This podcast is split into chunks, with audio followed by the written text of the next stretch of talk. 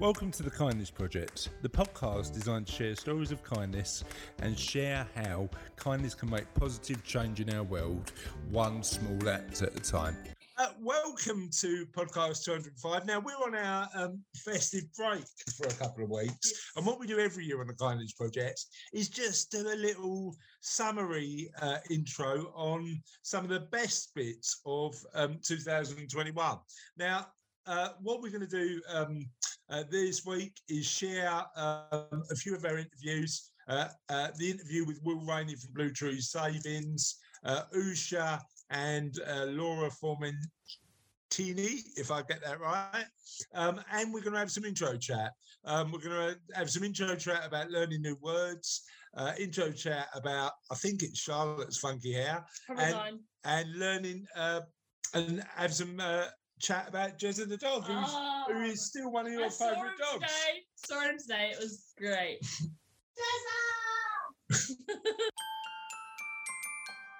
Tell us about this uh, new word you've learned. Uh, prosopagnosia. What's it mean?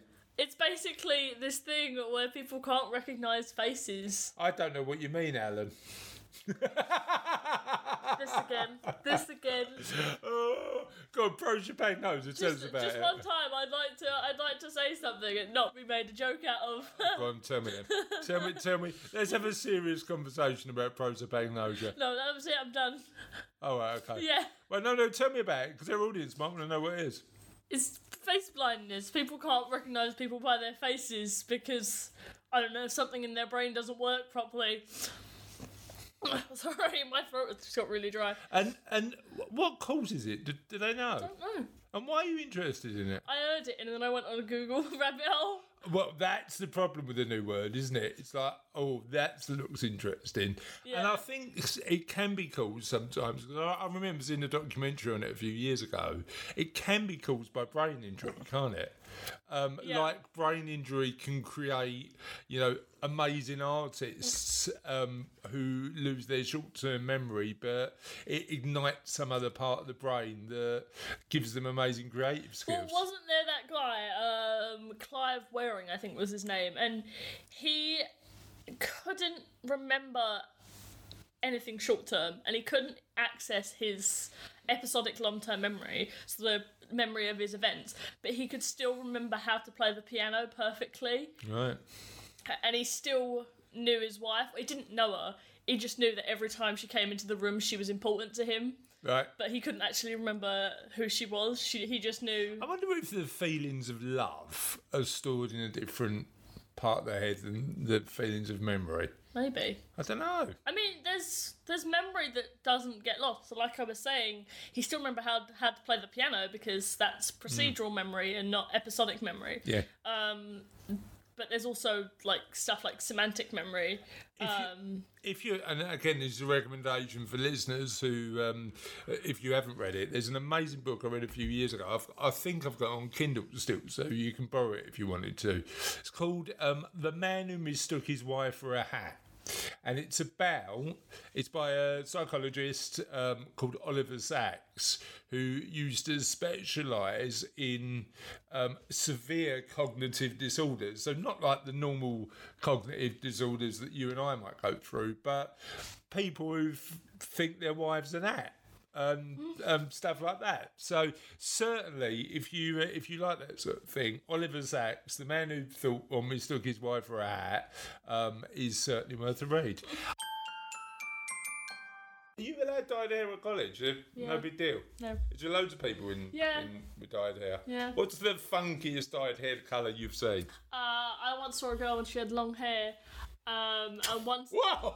Oh, well done. What? Oh, that's shocking. Um, and Did you see a boy with short hair as well? ha ha ha ha! Very funny.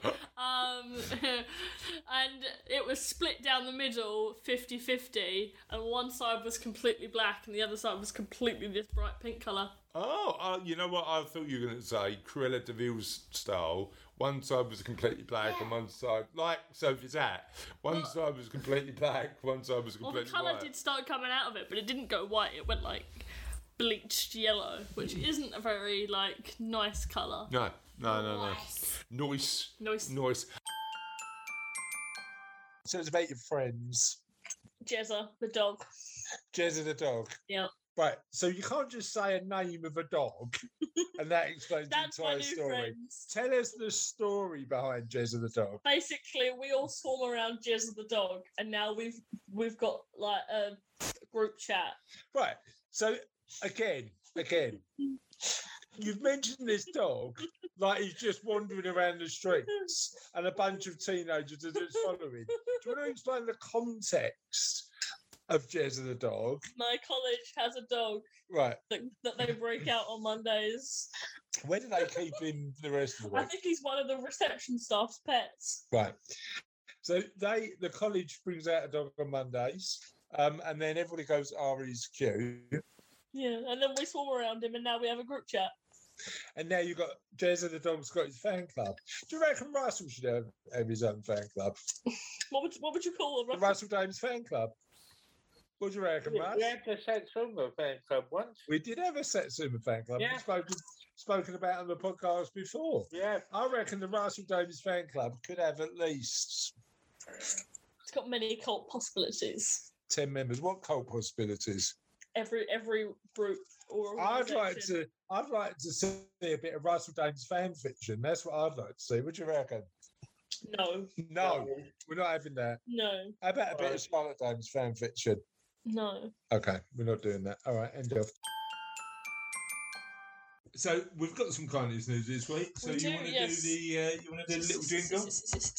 Oh, don't delete it. Kindness news. Realtor, which I think is an estate agent in the I think it's UK, uh, transforms abandoned properties into tiny home villages that give permanent housing to the chronic homeless. A realtor in Missouri is determined to make her hometown a city where no one sleeps outside. For nine years, Linda Brown and her husband David organised a nightly drop in shelter where homeless people in Springfield could eat, shower, and do laundry, use a computer, and socialise during bingo games and karaoke. But they wanted to do more. So they transformed an abandoned mobile home property into a village of tiny homes that provides permanent housing to the chronically disabled homeless. They raised 4.7 million and opened Eden Village in 2018, erecting 31 tiny homes that are now occupied by people like Jonathan Fisher. He was battling substance abuse and had lived on the streets for two years when he met Linda Brown, who changed his life. In the worst of moments, the worst moments of my life, Linda gave me guidance, care, and made me feel like I was still worth something. Fisher said. He says that Brown took the time to learn about how he became homeless, and then encouraged him as he rebuilt his life. She even offered him a job. Now sober, Fish works full time for Brad doing construction and maintenance on 31 homes and helping others experiencing struggles similar to what he went through. The driving philosophy behind Eden Village is the same that fuels the housing first movement. The root causes of a person's homelessness cannot be thoroughly addressed until his or her immediate housing needs are met. It's interesting uh, with homeless because we've got a, a sort of homeless issue in the UK, Yeah. um, but there are countries who subscribe and have a, had success from that housing first principle. You know, give somebody a bit of dignity and and the own, and it, it doesn't work for everybody because each person's got their own reasons for being on the streets. But offering somebody a roof over their head and something they can call um, home. home then inspires dignity and the ability for people to, to start to rebuild their life. What do we think? yeah, Yeah, I I definitely agree. Yeah, good stuff. All right, well, that's it for kindness news this week. So, talk to me about some of the habits that you Yeah. that kids could Yeah. develop uh, while Charlotte falls over. Um, that kids should develop to be better with money. Yeah. So what I so the way I talk to my well, so when I first started talking to my kids um, when they were young, because we were putting some money into investments, but I didn't really want to talk to them at that age about investments and of showing them these arbitrary numbers. So what I started with is to say that money is like seeds, and so every time that we uh, gave them some savings, we're planting them, and they're growing into what trees or blue trees, and hence the name of my company. So now, when we started giving them pocket money, we said, right, here's your seeds. How what do you want to do? You can give them away, which is spend, or what we'd rather you did with some of them is plant them. So every time they get some pocket money, we tell them to plant at least a couple of their seeds and grow them uh, into blue trees. So that's kind of really trying to help them build wealth, and it's kind of the objective. And that's a good life. analogy to compare it to that, that the time it takes to grow that tree, Yeah, isn't it? You know, Exactly, and they, and also it does compound interest as well because trees will produce more seeds, which then you can plant and grow more. So the, their high objective is to try and grow this financial forest that's going to look after them. yeah, really. So that's one habit is every time. The other one is we say plant some flowers, which is slightly different, which is where they save up for a goal. So some saving up for uh, a toy or a magazine or a book or or a game. So flowers don't take as long as trees to grow, but they don't last very long once you have them. So it's it's trying to get them every time they get some pocket money to sort of save up a little bit, and this is the delayed gratification. So yeah, the habits are plant some flowers and plant some blue trees every time that they get some money. So they can still spend lots of their seeds, but just have a few. And those two habits of planting some flowers, I saving up for something, uh, and planting some blue trees to kind of grow their wealth, uh, I think they're just going to be so, so powerful. So when they become adults, that's just what they do. So even now the, the amount they've got now is small.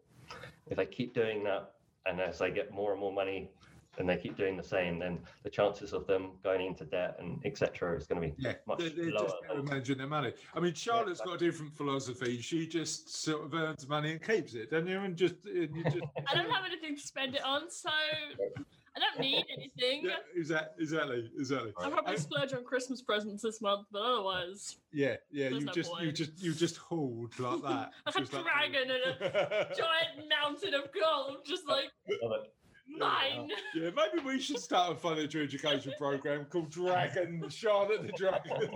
I don't know. Um, so what I did love is the way that you use um, like st- stuff that kids are into. Like your Lego bricks blog was amazing, by the way. I really enjoyed that. and I know, I know there was a bit for the adults as well. And funny enough, The Millionaire Next Door is one of my favourite all-time books. I think that perception of real wealth compared to that fake perception of of Instagram wealth or whatever you want to see it is interesting. So tell me a little bit about sort of how you think we change that perception that that that material wealth is everything and actually financial security is more important. What do, what do you think we need to do about that? Yeah. Well, the first bit is just to kind of raise that that there's this alternative because everyone's kind of growing up in this world where they're only going to see what's on TV, what's on social media, see what their friends have got, and therefore that kind of materialistic what view of the world is kind of just natural and in, in your it's face. also that definition of success, isn't it? It is. That that Yeah. that's the sort of perception that, that that's out there at the minute. Yeah, so I, I, I wrote a blog called Rich Kids versus Wealthy Kids. And in the start of that, I kind of say when I was younger, I used to watch a program called MTV Cribs, which was going around like famous superstars' houses and they had all the big mansions and rooms and swimming pools and cars. And I, that's what I wanted. And I remember drawing the mansion I was going to live in and thinking about the, the supercars I was going to drive. But then as I got older, I found out all those superstars are, are bankrupt. Yeah. I actually I actually rented the big houses just for the TV show. They didn't actually own it. Yeah. And I was like, oh, that's it's just kind of shocked me. And it kind of then just put a shiny light on actually, most people who are showing off don't actually have much kind of substance behind Yeah. what, what they're showing. Is a good word. And, and it's that. So in that, so what I've done with my daughters is kind of, I told them a story about rich raccoon versus wealthy wallaby, and so rich raccoon's the kind of stereotype of the Instagram, big house, fancy cars, showing off, uh, lots earns lots of money. Um, but then he goes for lunch with his wealthy wallaby friend who doesn't have a high powered job, hasn't stayed in the same house for, for many, many years. Uh, and they go for a lunch, and Rich Raccoon's showing off and taking them to the fanciest restaurant and saying, I'll pay. But then Wealthy Wallaby says, oh, I'm just letting you know that I'm going on a very long holiday with my family because I want to spend loads more time. And Rich Raccoon's like, How can you do that? And I can't. I earn so much more than you. I've got so much more stuff than you. How can you? And it's all Wealthy Wallaby has just been slowly building up, saving a little bit every time. And it just gives this. Now my kids are like, Oh, yeah, I, I definitely want to be like wealthy wallaby and have that kind of freedom to to be able to do stuff whereas rich raccoon's kind of captured in his money world And and that's the challenge, isn't it? It's just I think when you do get a bit older, and certainly when you have a family, that value of time is Mm. The Yeah. the perception changes over time, doesn't it? You go, you know what? It's it's it's time you using money to buy you the time that you want to do with what you want, really. Yeah, exactly. Um, Usha Lena, thanks for joining us on the uh, on the Kindness Project. Um, Did you almost lo- forget what the podcast was called? this po- you know what the problem is? Life is like compartmentalized into a bunch of different places. I sometimes during the day forget what job I'm doing. Do you? yeah. I I, don't, I don't have that much trouble. I only do four less, uh, Yeah, four exactly. different lessons. So, it's so yes, we are on the kindness project. We are talking about kindness. Otherwise, it would be strange that you're here because you, you know, you, you, you. This is the only project we do together. Um, but we are talking about kindness. Um, Okay. We are. Um, this is a first for the kindness project. So we've interviewed people all around the world. We've never interviewed a fellow parent-daughter before. So welcome. Remember his- That's, for great. No, we. You know what? We have um, the guys who run kindness.org. We had Yes. the one was Yes. in LA and one was in New York, wasn't yes. they? So we did we did yes, that I one. do remember that. Okay, cool. So, um, so our audience can understand a little bit about you guys. Tell us who you are. Yeah, so I'm uh, I'm Lee. I'm, I'm Usha. He thinks we're the same person. Now, now this is hold on. Let's just let's just. We do. We we we might have got hesitated on the name of our podcast, but we didn't get our names wrong. That that's pretty much locked in. I do. Sometimes it is difficult to remember my own name. Okay, Usha and Lena, either one. Yeah, no, do, do you know what? I just wanted you to feel better. You know. Thank you. I appreciate that. it was all about that. Yeah, I, I don't I don't have senior moments at all. So anyway, so no, I'm Usha. So I'm I'm the founder of Healing Feeling. Um, it transforms lives through training and therapy. And really, I set this up to empower parents to raise happy children and you know it's all done through preventative mental health techniques um, this is my daughter lena Hi guys, yes, I'm Lena. Um, so in my day job, I train salespeople, um, but I also support mum in the business. Um, I basically joined her because I believe in the message, the mental health message, and um, yeah, it just came to a point where it would uh, it would be good to work together because obviously, as you know, it's more fun to do things together rather Yeah, than by your- yourself. with your kids Yeah. Yeah. And and help me understand a little bit about how prominent that message has become, particularly in 2020. Oh, hugely, hugely. I mean, uh, 2020, since lockdown began, we've had so many parents uh, call us um, because their children have showed like Jekyll and Hyde kind of characters. You know, one minute they're fine, next minute, uh, next minute they're really aggressive or angry. Um, obviously, there's been quite a few deaths in the in the year. Um, I mean, personally, uh, we've um, Had a lot in the family. We've had lots and we've Mm. experienced them, but also so many other people have as well. And I've seen so many people ask, you know, how do I, as a parent, how do I tell my five year old, how do I tell my six year old that Mm. this person's died? And so, you know, that's been a big thing. And It's a also, difficult conversation, isn't it? Yeah. anxiety has been very very prominent depression you know people have lost businesses they've lost their livelihoods you know and we we're so confused aren't we with whether we're tier one or tier two or you know whether how long this is going to last so the uncertainty of it all so this year yeah definitely mental health has been high on the agenda for a lot of people It's interesting because you talk about that emotional ro- roller coaster. I know that you've been through it this year, haven't you? And and mm. but I don't think it's only the kid, like to younger No. people. I think it's adults as well. Do you know what I mean? Certainly, you know, as a as a family and you know business, we've been affected a lot less than most people. But you still have those days where you know it's it, it can be tough. Yeah, yeah. I mean, as a business, I'm a small business. I'm a one person fat, well, two people. uh, but uh, in terms of the mental health, I, I do that bit. But um, we have seen a dip. You know, when it, when we had the first lockdown, we had a real dip because people didn't want to. Uh, well, we couldn't meet. Uh, and although I offered the online, um, a lot of people didn't want to do that because it, it loses that contact, the connection, doesn't it? However, um, a positive uh, for me was that I could, um, well, I had to do online training.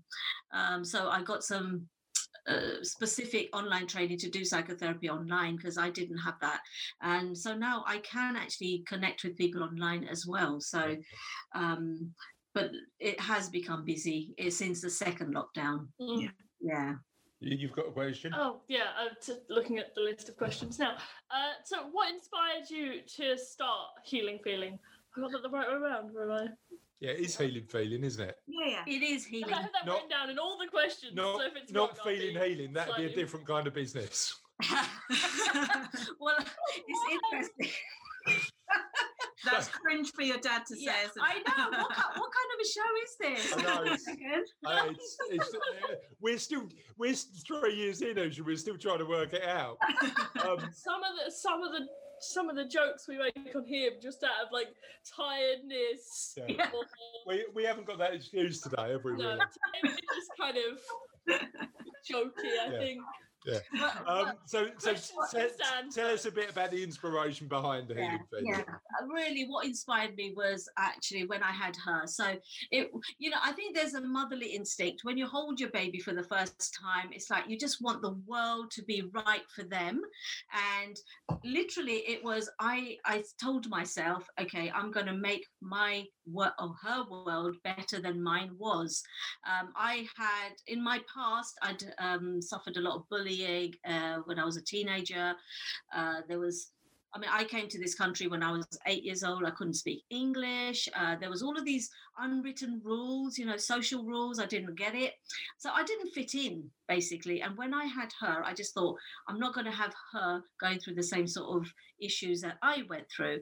Um, and it was when she was five years old that I decided because I was home for five years with her, and then when she wanted to go to when she had to go to nursery i decided to become a t- uh, train myself as a teacher so as a mature student i was going out it was really hard because obviously dropping off to childminders and dropping Yeah. off to nursery and it was a lot of and doing a degree at the same yeah, time. Yeah, doing a degree at the same Yeah. time wasn't easy. So uh, the healing feeling started to. The inspiration was to make it a better world for for for Lena. Really, I think that's an amazing aspiration to do, and certainly, absolutely. I think the my the motivation behind what you do changes when you become a parent, doesn't it? I. Yeah. Um, certainly, your perspective on life changes because you're now responsible for this not so small, Yeah. not so small anymore. Um, uh, the other one's a little bit smaller, but not so small anymore. Human being, and you're you've become a role model, and you want to make the world a better place, right? exactly. And um, you know, as as a teacher later on, um, I learned that you know that all of our issues and things, all our belief systems start from when we're children. And I did have a bit of a breakdown. I, I had ME when I was a teacher. So it was, it's a, ME is or like chronic fatigue, it's a, a stress related illness. And uh, I was in bed literally for a year. And um, it was through that I learned that actually everything, all your belief systems start from childhood and your Yeah. thoughts create your reality. And I'm thinking, how did I create this? And so the second inspiration came when I just thought, you know, I'm determined to undo this. And um, when I w- when I did eventually go back to school, I did start to work with the children in my care. So I started to help them to um, be be you know start from the inside out. You know, uh, Mhm. get better grounding. Um, I, I actually test. I actually tested a lot of the materials out on Lena. So maybe Yeah. you might want to say something about you know the kind of work we did together. So um, I know I know you talk a lot about the power of not only having amazing an amazing website with bees on. Russ, are you listening? Um, uh, you talk about the power of storytelling quite a lot. So tell Yeah. me about um, tell me about how you think storytelling is important um, in terms of in terms of doing good work. I think that it storytelling stems from journaling. So, um, you know, having so many emotions myself, I had to let those emotions out and uh, you know out of out of my head and on paper. And so I've been journaling all my life. And so it's interesting how you know what I feel today, not necessarily is what I felt a few you know months before, or a few years before, because we're evolving. So, so I decided to put together, you know, my my journals, you know, of evolution and really see what I could come up as far as uh, telling stories. And, you know, I decided, like I said, I never was a social media person. I never really, I always did work behind the scenes because I didn't, I never really cared about, you know, letting people know what I was doing. But, you know, there was a point where I decided, wow, you know, I've been doing so much work nonprofit wise that I think it's it will be really cool to put together all of my experiences and start telling stories. And so I started writing articles. Um, these articles have been published, and I started writing books too. So I'm at my I'm completing my third book, Oh, and um, yeah, and then I I have a couple of agents interested. I just attended the um, uh, Writers Digest Pitch Slam in New York the virtual thing, obviously. And um, and so basically, I decided to tell stories about my experiences around you know with mm. not just with working with nonprofits and that actually actually i think that's really important because the more stories we can get out there of people doing amazing work in the world it's one of the reasons we run the podcast um, one of the reasons uh, we run it is because i think if we can share more stories of people doing positive things it sort of then counteracts all the negative stuff yeah doesn't it yeah. and i think that's quite important exactly.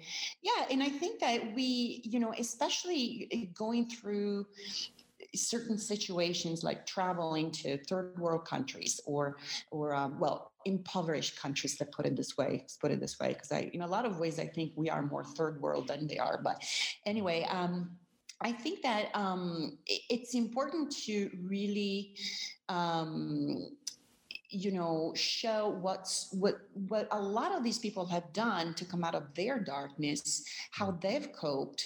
And this is what my books are about. They're about tales of transformation. Journey, so journey from around the world. And uh, so one book for instance is on my experience with the orphanage working at the orphanage. The other one was is a book on my experience with what I created after here in Sicily.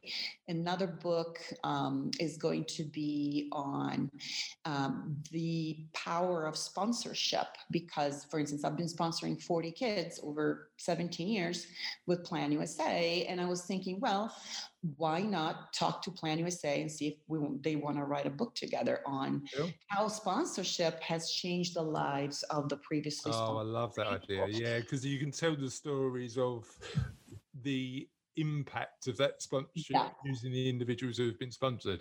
So, yeah. um, so we want to go on to the next question, but Charlotte is uh, has got a college lesson in about yeah. ten minutes, so she's going to need to leave the interview.